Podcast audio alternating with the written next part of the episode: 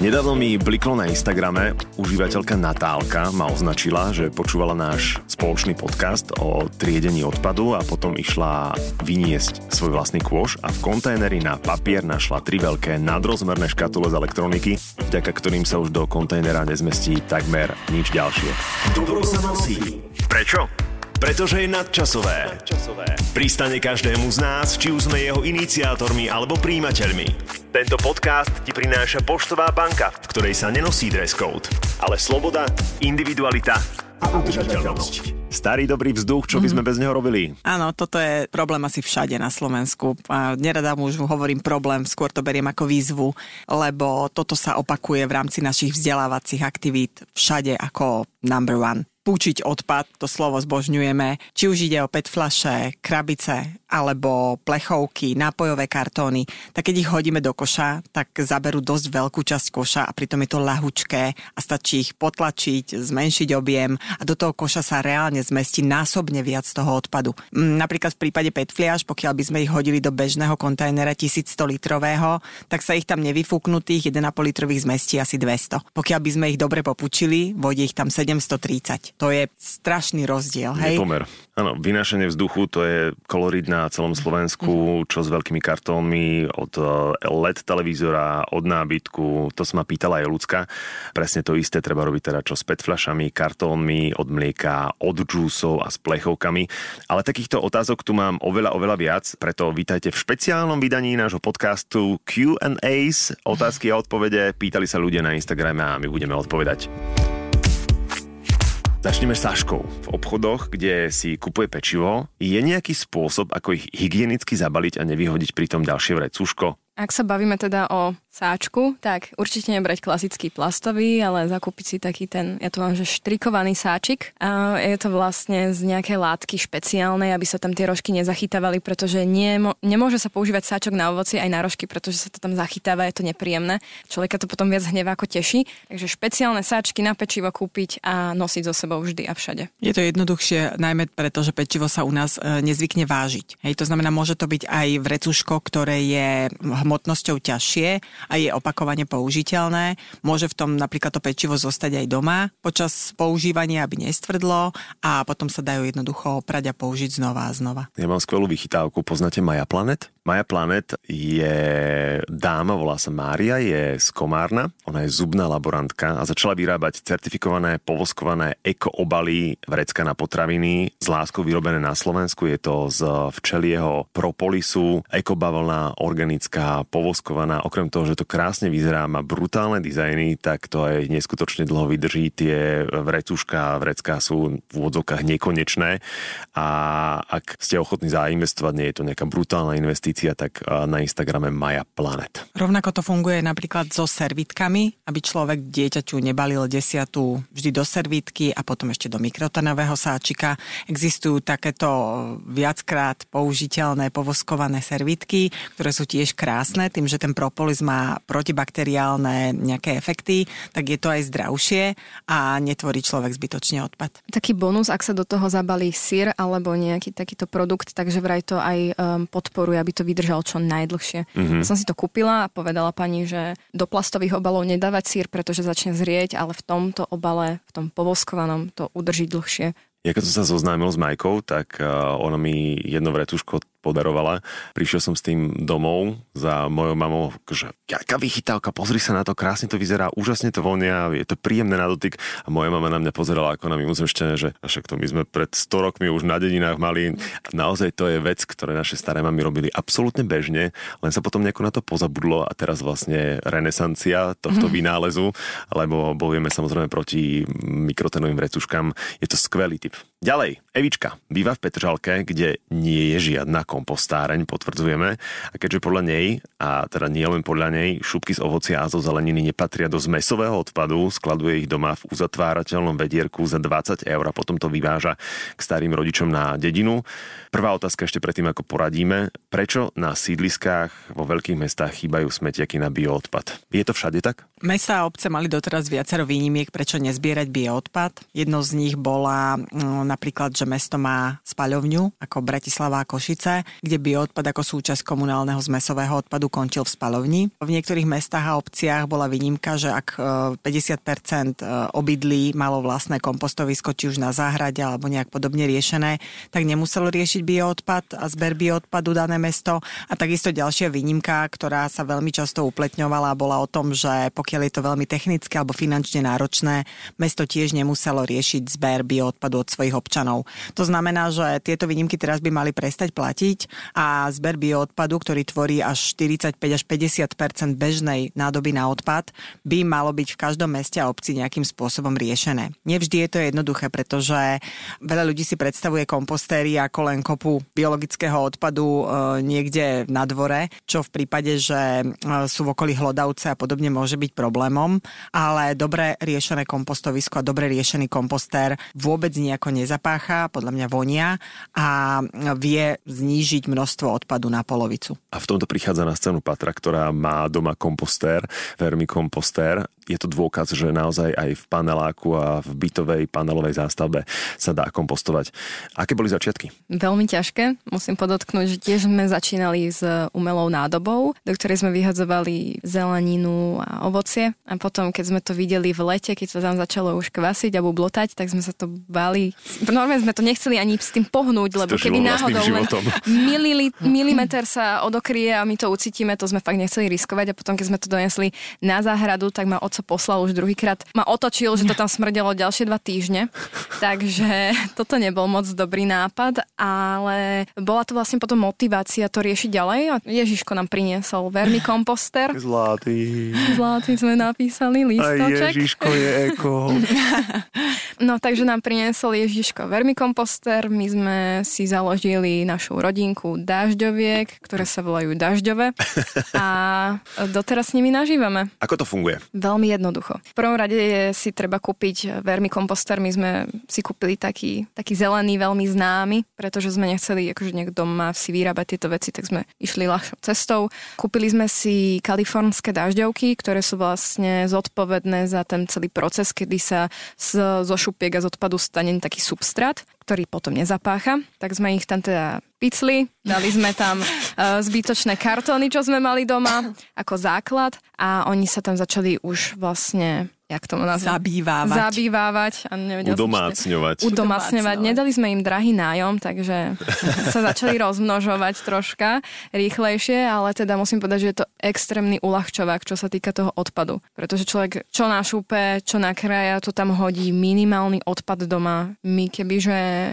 nie sú okolo nás obchody, tak my nič nevyhadzujeme, pretože by sme žili asi len zo záhrady, zo zeleniny a z ovocia. Tam proste mm. človek, keď sa ráno zobudí a spraví si, dajme tomu omele tu s paradajkami a nevyprodukuje žiaden odpad, ktorý reálne vyhodí do zmesového kontajnera. To je taký pocit, že... Kde ho máte, wow. ten vermikomposter v rámci domácnosti? Mali sme ho v kuchyni, až kým sme nezačali mať problém so smutilkami, takže išiel na balkón do tieňa samozrejme. A teraz už sme asi nad nimi vyhrali, takže ide naspäť do kuchyne, mm-hmm. aby sme ho mali po ruke, aby teda... Aby sme vysvetlili, to sú také tie malé vinné mušky. Áno, to sú také malé vzdochy, ktorých sa nie, nie a nezbaviť a terorizujú život všetkým, ktorí bývajú doma. Ale s nimi je problém viac v lete. Ono to je vlastne o tom, že keď človek na začiatku sa len učí, tak vlastne mm. zistuje počas, že čo má robiť, čo nemá robiť. A my sme mali bohužiaľ tú pôdu moc mokrú, čiže to je také ďalšie odporúčanie, že ak náhodou niekto nad tým uvažuje, mal by si prečítať nejaké informácie alebo sa pridať do facebookovej skupiny nejakých vermikompostérov,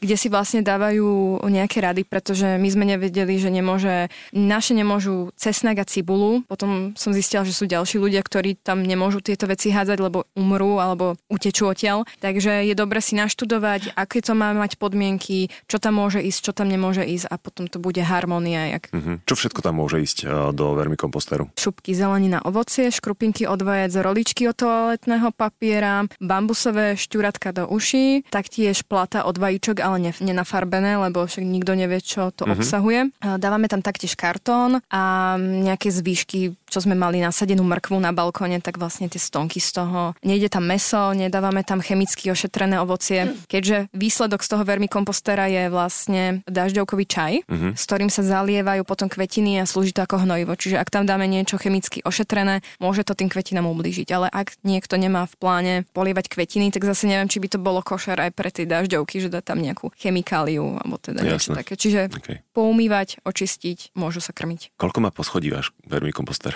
Aktuálne dve poschodia takže už im nestačilo. Vždy sa ľudia pýtajú, že za aký dlhý čas sa nám to naplní a treba si uvedomiť, že keď máme objemovo v jednej litrovej nádobe e, šupky, tak sa z toho stane fakt, že milimeter pôdy, že oni to tak spracujú, že vytvoria úplne malý odpad, čiže je to dobrá investícia na to, aby sa ušetril e, čas aj miesto. Keď hovoríš o investícii, človek, ktorý teraz počúva a vôbec nikdy nepočul o niečom takom ako vermikomposter, aká je to investícia, koľko peňazí? Tým, že sa nám páčil ten zelený vermikomposter, nás by Ježiška vyšiel 100 eur. Čiže tá prvotná investícia bola taká vstupenka do toho, že ideme do toho. Keďže sme už mali ten 100 eurový komposter, tak sme si nemohli povedať, že však ostane to tam len tak ležať. A potom vlastne už len to, čo minieme v obchode, im tam hádžeme. Uh, dajú sa dokonca podarovať, že ak sa pridáte do tej skupiny na Facebooku, tak keď si vypýtate pekne a býva niekto poblíž, tak vám vie priniesť tie dažďovky, lebo však dobrá vec sa ľahko šíri. Čiže ľudia nie sú skupina toto a radi podarujú svojich domácich miláčikov ďalej, aby sa mhm. tvorilo niečo pozitívne. A inak a dažďovky jedna rodina koľko stojí? My sme ich, tuším, kupovali za nejakých 30 eur. Prišla nám veľká nádobka aj s tým substrátom a oni sa rozmnožujú rýchle, mm-hmm. ale do tej miery, že oni vlastne podľa priestoru, keď majú menší priestor, tak sa nerozmnožujú ďalej, čiže majú svoje limity. Čiže sa nemôže stať, že odkryjete dobu a tam e, bolonské špagety uvidíte, ktoré sa hneď cucnú do zeme, pretože nemajú radi svetlo. Ale je to také, že keď prehravnete, tak poviete, wow, vás tam ale je jak zadarmo. A sú aj také ňuňkacie, že sa s nimi dá hrať? Dať, alebo... Jasné, aportujú občas. nie, nie, nie, nie. Je to ako domáci miláčik, že treba sa teda o to starať, treba to krmiť. Keď sa ide na dva týždne na dovolenku, trebalo by niekoho poprosiť raz za týždeň, aby priniesol nejaký odpad, mm-hmm. alebo teda nejaké tie šupky, aby sa nakrmili. A raz vyšli von, keď sa im niečo nepačilo a na to nás upozornila mačka. Išli protestovať hej, áno, do ulic. Áno, mali v rukách transparenty, že za lepšie prostredie. Ale potom sme vlastne zistili, lebo to sme boli na začiatku a zistili sme, čo tam nemôže ísť. OK. A tam vieme všetko, čo sme potrebovali o komposte v paneláku. Ďalšia otázka. Duško, jemu robia problém takeaway obaly na jedlo, tie polystyrenové biele. Tiež napríklad jogurtové tegliky oplachovať alebo neoplachovať predtým, ako ich hodím do plastového koša. A ešte jedna otázka od Duška. Čo s hliníkovým viečkom od jogurtov? Ja radím neoplachovať, pretože ekologická stopa, pokiaľ minieme vodu, ešte horšie, keby bola teplá a nejaký saponát, je oveľa vyššia ako ten pozitívny výsledok, ktorý prináša triedenie odpadu. Na druhej strane naozaj stačí vyjesť jogurt lyžičkou a ten kelímok sa môže dať úplne v pohode do smetiaka. Pokiaľ je ten jogurt nejaké dieťa, tak naozaj tam toho jogurtu e, z pravidla zostane oveľa viacej, tak rodič by potom dieťati mal vyškrabať zbytok jogurtu alebo dojesť alebo vyhodiť a môže to vyhodiť do smetiaka tak, ako to je. Pokiaľ ale máte napríklad v kuchyni svoj odpad a vynašate ho raz za týždeň, tak tie mliečne výrobky sú samozrejme nachylné na nejakú skazu, takže aby to nezapáchalo a nesmrdela celá kuchyňa, tak by bolo fajn to vypláchnuť. Treba si na to ale odložiť vodu, ktorá nie je čistá, pitná z vodovodu, ale možno keď sa oplachuje riad, tak tou istou vodou oplachnúť aj ten kelímok a vyhodiť ho tak, ako je. Ja to robím tak, že použijem klasickú špongiu, z umývadla zoberiem, vytriem kelímok aspoň od tej najväčšej špiny a potom pri ďalšom umývaní riadu vlastne je to celé vyriešené. To je taký tiež lifehack. Lifehack, hej. E, v prípade tých e, polystyrenových nádob na jedlo, tak e, najlepšia cesta je vôbec ich nekupovať. Sú rôzne krásne stylové krabičky a ja to volám krabičková dieta, lebo sama nakupujem do krabičiek, keďže jem obed na viac fáz, tak e, chodím s vlastnou krabičkou, ktorú si umývam a nevznikne odpad, pretože naozaj stačí, že sa naje 5-10 kolegov a plná kuchyňa je týchto obalov, ktoré sú spravidla tak mastné a tak ťažko sú vyčistiteľné, že sa veľmi ťažko, ak vôbec dajú znovu spracovať a väčšinou končia ako energetické zhodnotenie. Tá recyklácia tu na je spravidla veľmi ťažká. Takže čo radím vždy v prípade týchto obalov je e, nekupovať ich vôbec, rátať s tým nosiť už... si. No, keď už, tak je tu možnosť umyť to a vyhodiť, ale predpokladám, že väčšina týchto obalov naozaj končí ako energetické zhodnotenie. Milujem sushi, rada rada si ho objednávam domov, ale veľakrát ma odradí práve ten odpad z toho. Je niečo, čo sa chystá minimálne pri takýchto dovozoch. Ja viem, že už robia nejaké tie lepšie plasty v úvodovkách, také tie... Biodegradovateľné. Áno, ale to nemôžeme hodiť našim červíkom, lebo by asi tiež utekli.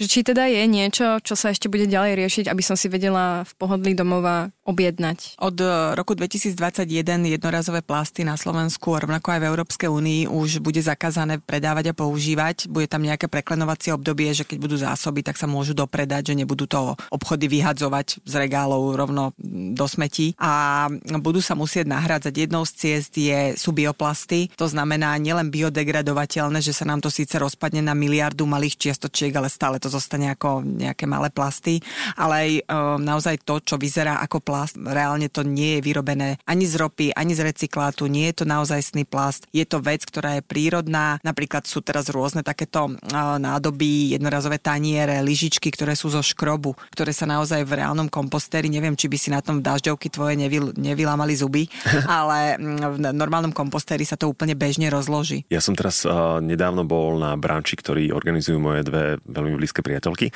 a tam som prvýkrát v živote videl tanier, ktorý sa dá zjesť. Je z pohánkovej múky. Bol síce taký tvrdý, nebolo to nič, čo by po tom krásnom, úžasnom uh, nastajlovanom jedle človek chcel zjesť ako dezert, ale tiež ma to prekvapilo, že vlastne ten tanier môže zobrať domov, hodiť to do mixéra máš vlastne pohánkové krupoto alebo risotto, neviem čo to je. A rovnako som sa ja stretla s pohárikmi na kávu. E, bola to taká pevná oplatka, ktorá mm-hmm. keď som vypila espresso, tak som potom tú oplatku mohla zjesť. Tiež som mala také všelijaké očakávania. Bolo to tvrdšie, jasné, lebo aby sa to nebolo to ako zmrzlinový kornutok, ktorý by sa rozmočil skôr, ako by som tú kávu vypila, ale chutilo to po káve veľmi prekvapivo a bolo to fantastické ako zájedok za dobrým espresom, takže aj toto je určite cesta. Možno si mala omočiť do kávičky, vieš, ako keksík.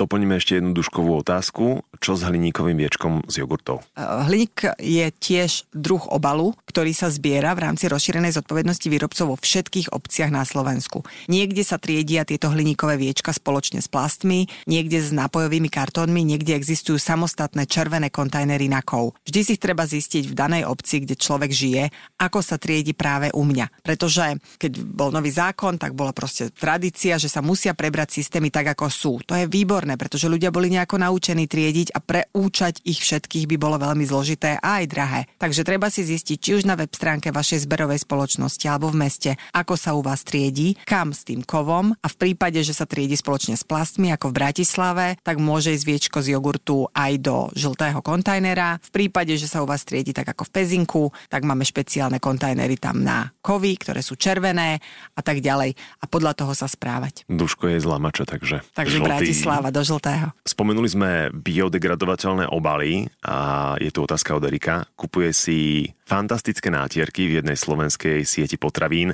a tie nátierky sú v biodegradovateľných obaloch. Kam s nimi? Biodegradovateľné obaly, nevieme z čoho je ten plast zložený. To znamená, pokiaľ to nie je vyslovene na baze nejakého škrobu alebo niečoho podobného, tak s tým treba naložiť tak, že to ide do zmesového komunálneho odpadu. Nemáme špeciálny zber biodegradovateľných plastov. Nepatrí to do kontajnera na plast z pravidla, ani do kompostéra, to božne tým dažďovkám, takže v tomto prípade asi do zmesového kontajnera by som to dala, ale zistila by som si ideálne od výrobcu zase. Pokiaľ si niekto dá námahu a sústredí sa na na to, aby si nakúpil takúto vec. Ja by som patrala, ja by som sa pýtala, ten výrobca určite je veľmi rád, keď sa jeho výrobky predávajú a veľmi rád odpovie na otázku, z čoho je to zložené, ako s tým odpadom potom treba naložiť. A výrobcovia naozaj sú v tomto veľmi, veľmi radi, že môžu rozprávať so svojimi spotrebiteľmi a robili to s tým úmyslom, aby z toho nevznikal zbytočný odpad. Preto určite výrobca poskytne odpoveď aj na jeho otázku. Ďalšia otázka. Stanka nedávno pristihla susedu, ako do kontajnera na sklo hádže zaváraninové fľaše. Aj s viečkami. Chcela jej niečo povedať, ale nebola si istá, či nepovie hlúposť nie, nepovedala by si Stanka hlúposť, to ti hovorím už teraz. Mala si sa ozvať? Určite, hej. Zavaraninové poháre sú parádna vec, lebo sú opakovane použiteľné. Určite e, lepšie ako vyhodiť ich je niekomu ich podarovať. Kopec ľudí stále zavára, robí džemy a podobne a e, sú veľmi radi, keď majú prísun takýchto pohárov a nemusia si nakupovať v supermarketoch alebo v domácich potrebách nové. Pokiaľ sa už rozhodne ten človek pohár nedarovať alebo naozaj vyvinul veľké úsilie a nenašiel nikoho, ktorý by takýto pohár pohár využil, treba viečko oddeliť od samotného pohára, pohár hodiť do skla, ďalej sa spracuje, sklo je možné recyklovať nekonečne veľakrát prakticky a môže tu žiť znova a znova a to kovové viečko vytriediť podľa zvykov v danej obci. V Bratislave napríklad, pokiaľ je to viečko z ocele, tak patrí do zmesového odpadu, pretože všetok zmesový odpad ide do spaľovne, v spaľovni zhorí pri nejakých stupňoch Celzia, ale nie je to dosť stupňov Celzia na to, aby sa rozstavili aj tie kovy. To znamená, že to, čo zostane, tak sa potom magneticky ešte oddelí a ide na recykláciu samotných kovov. V iných mestách, kde sú kontajnery na kov, tak môže ísť samozrejme do kontajnera na kov. Červené farby. Túto istú otázku som sa pýtala Ivanky v Insiene, mm-hmm. že čo teda treba robiť s takýmito opakovateľne použiteľnými sklenenými nádobami. Odporúčila mi ísť na trh, keď už niekto z rodiny náhodou nepotrebuje, tak na trhu, kde babičky predávajú nejaké zavaraniny, oni sa určite potešia. Alebo potom som si všimla ešte v bezobalových obchodoch, eh, kde vlastne sú tieto sklenené nádoby, ktoré asi ľudia prišli podarovať, tak oni vlastne potom poskytujú ďalším ľuďom, aby si mali v čom odniesť mm-hmm. tieto veci. Čiže keď už v rodine nikto, tak ja si myslím, že ak na tom človeku záleží, tak vie v blízkom okolí nájsť riešenie. Takisto existuje obrovské množstvo facebookových skupín, podarujem, vymením, všelijaké susedské burzy, kde naozaj, pokiaľ človek za to nechce kráľovstvo za odmenu, tak vždy nájde niekoho, kto sa na takéto niečo dá a celý rád príjme tieto zavaraninové poháre. Práve o tom by to malo byť, aby tá vec nebola len jednorazovo použiteľná, ale aby našla nejaký zmysel v živote. Aby pokračovala ďalej, lebo ten život má predsa dlhý, skolo nekonečný takmer. A to isté platí inak aj o fľaškách od piva, vína, víno špeciálne, lebo ľudia idú odhodiť fľašu a štuplík nechajú takisto oddelovať sklo tam, plech tam. V prípade napríklad tvrdého alkoholu, kde je ten štuplík e, napríklad hliníkový a zostane okolo hrdla fľaše taký ten prstienok, tak e, toto ale človek nemusí dávať dole. Mohol by sa pritom zraniť, e, porezať a tak ďalej. Pokiaľ to ide ľahko odstrániť, treba to urobiť. Pokiaľ to nejde jednoducho, úplne pokojne to môže hodiť do toho kontajnera na sklo. Samozrejme v prípade, že to nie sú zálohované opakovane použiteľné fľaše z piva, ale je to jednorazový sklenený obal, tak môžu to hodiť na sklo pri tom spracovaní spracovaní oni to vedia oddeliť a určite je to bezpečnejšie, ako sa zraniť pri odstraňovaní. Sú ľudia, ktorí vyberajú hrušku z flašky, ktoré ešte napýta alkoholom, takže keď už majú tú in- iniciatívu vyťahovať hrušku z hrdla, tak si myslím, že aj ten, už zvládnu aj tú by mali tak dole. No. A to sú ľudia, ktorých naozaj nič nezastaví. Tí sú najlepší, no. Ďalšia otázka je od Lindy. Svojho otca už naučila, že cigaretové ohorky patria do popolníka, nie na trávnik pod balkónom balkónom, ale čo so škatulkami od cigariet? Tam je totiž to viacej materiálov. Obal, plast, škatulka, papier, vnútro, hliník všetko, čo ide oddeliť, treba oddeliť. Naozaj, v prípade uh, krabičiek z cigariet sa to dá oddeliť uh, v celku jednoducho. Dá sa z toho zobliecť ten uh, plastový obal, ten dať do plastov. Samotnú krabičku, ktorá je papierová, tam môže skončiť v papieri. Treba ju predtým samozrejme pokrčiť, aby zaberala menej miesta. A v prípade, že tá vnútorná časť je z časti hliník, z časti papier, tak v pohode táto časť sa dá hodiť do kovov, pretože spracovanie kovov mm, je pri vysokej teplote a tento druh odpadu ktorý tam nepatrí z hory. Majo, zaujímavá otázka. Do ktorého koša so zubnými kevkami by si vedela? Asi do plastu by som to vyhadzovala, ale už sa to tvárime, že nie, takže odvolávam. v poslednej sekunde.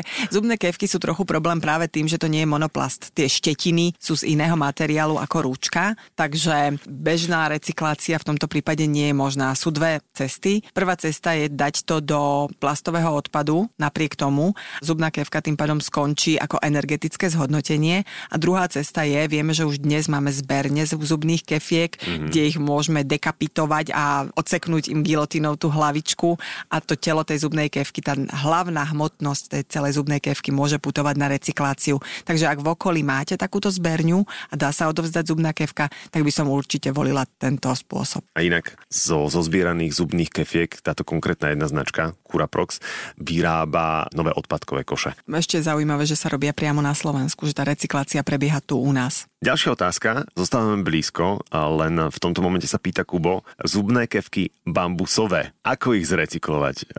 Na väčšine ekokefiek sa udáva, že či sú alebo nie sú kompostovateľné, to mám nakúkané. Áno, hej. Ja neviem, z čoho sú tie štetiny na tej zubnej kevke. Pokiaľ je to plast, tak by som to do kompostu asi nedávala. Pokiaľ je aj tá časť nejakého prírodného materiálu, tak na kompostovisko štandardné by som to umiestnila. Trvá to dlhšie, ale na bežný kompost človek môže dať aj napríklad konáre, ale musia byť naštiepkované, aby boli menšie, lebo ináč veľmi dlho trvá rozklad. Toto ale nie je určite potreba pre dažďovky do vermikompostéru. Oni sú vždy také chudácka spomenuté, že keď už máte, tak ich nevraždíte týmito vecami, prosím.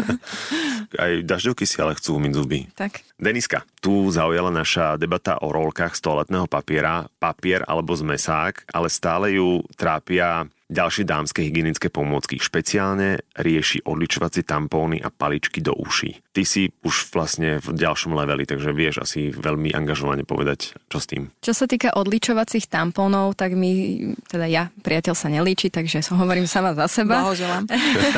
E, kúpila som si bavlnené odličovacie tampóny, ktoré sú wow, ako som mohla používať klasické. Sú príjemné na dotyk, príjemné pri použití, aplikovaní v rôznych vecí na tvár, nedrolia sa, takže na myhalniciach mi neostávajú kúsky. Z čoho sú tie klasické? Buničiny va- alebo vaty. Áno, z vaty, čiže, čiže nič nemám v očiach. Uh, jednoducho potom ich vyžmýkam a používam ich, dokým nie sú úplne že špinavé a potom ich dám prať. Táto vec je úžasná, aj e, máme menej odpadu, čiže môj kôž v kúpeľni už vôbec ani nepoužívam, pretože vlastne tam už nemám čo hádzať. A čo sa týka vatových tyčiniek do uší, kúpili sme si bambusové, e, papierové, tak e, stred nie je z plastu, ale je to z papiera. Absolútne necítim rozdiel, že by som bola nejak ukratená teraz o kvalitu, e, skôr ma to hraje na srdiečku, že to nehádžem potom do koša, ale ide to našim dažďovkám. V prípade napríklad tých jednorazových výrobkov je totiž to potrebné si uvedomiť, že koľko miliónov rokov tá ropa vznikala, aby sme z nej mohli vyrobiť vatovú tyčinku do uší a potom ju použijeme za 10 sekúnd a vyhodíme. Akože to je úplná zvrátenosť. Preto treba naozaj voliť také formy, ktoré sú buď rýchlo obnoviteľné, alebo trvácne. No neviem si predstaviť opakovane použiteľné tyčinky do uší, ale v prípade odličovacích tamponov je to úplne jasná voľba. Ale že vraj je nejaká taká vecička do ucha, nejaká železná kovová proste nejaká tyč, ktorou si wow. že vraj šťúraš, čo akože ja osobne by som do toho nešla, keďže mám len dva bubienky. Chcem počuť ďalej, takže to neviem, ale teda je aj takáto, že znovu použiteľná vec. Ale to už nemôžeme nazvať šťúratkom do uší, áno, ale vatovou tyčinkou už nie. Takisto v prípade tých jednorazových plastov, ktoré budú zakázané používať od roku 2021, je super to, že dá to príležitosť vzniku nových produktov, ktoré budú udržateľné z hľadiska životného prostredia a aj podnikateľských príležitostí. To je fajn, že ono to vyrastie ako huby po daždi, lebo bude tu potom dopyt. Uh-huh. Starý dobrý trik je špajla, na to namotkať vatu, to je trik našich starých mám. Čo sa odličovacích tamponov týka, tak je teraz veľký trend, sa háčkujú odličovacie tampony, ktoré sú nekonečné. A čo sa čistenia uši týka, ja mám taký ďalší lifehack. A ja si čistím uši už dlhé, dlhé roky peroxidom vodíka. Pipetou si do ucha nakvapkám peroxid vodíka ono to krásne vyšumí, máš pocit, že si pri mori alebo počúvaš mušľu a potom to jednoducho len necháš vytiesť do vreckovky, uško vyutieráš a vôbec si nedrážiš bubienok. Je to oveľa zdravšie, ako pchať si niečo do ucha a drážiť si bubienky. A čo s tou vreckovkou potom? Papierová vreckovka. Dobre. Ale aby sme sa vrátili k základnému problému, ako naložiť s odličovacími tampónmi a spaličkami do uší v rámci triedenia odpadu. Mm, keď ich používam a nemám ich takéto opakovane použiteľné, tak e, z pravidla bývajú znečistené, buď sú mastné, alebo inak znečistené. E, vata, bohužiaľ, musí skončiť v zmesovom komunálnom odpade. Treba naozaj porozmýšľať nad tým, či sa 30 dní v mesiaci potrebujem odličiť jednorazovými obrúskami, lebo ich skončí 30 v zmesovom komunálnom odpade, ktorý všetci občania platia zo svojich peňazí, e, či už keď ide na dospalovne alebo na skladku. No a na záver, toto nie je ani tak otázka, je to polootázka a polosťažnosť od Myšky, ktorá je môj nový idol. Miška je z veľkej rodiny, tradične založenej. V lete mali v rodine tri svadby a bohužiaľ aj tri pohreby. A Miška si uvedomila to, nad čím rozmýšľam už naozaj veľmi dávno, že svadby a pohreby sú hotové ekologické peklo. Rezané kvety v celofáne, umelohmotné vence so stuhami, polystyrén, umelohmotné svietniky.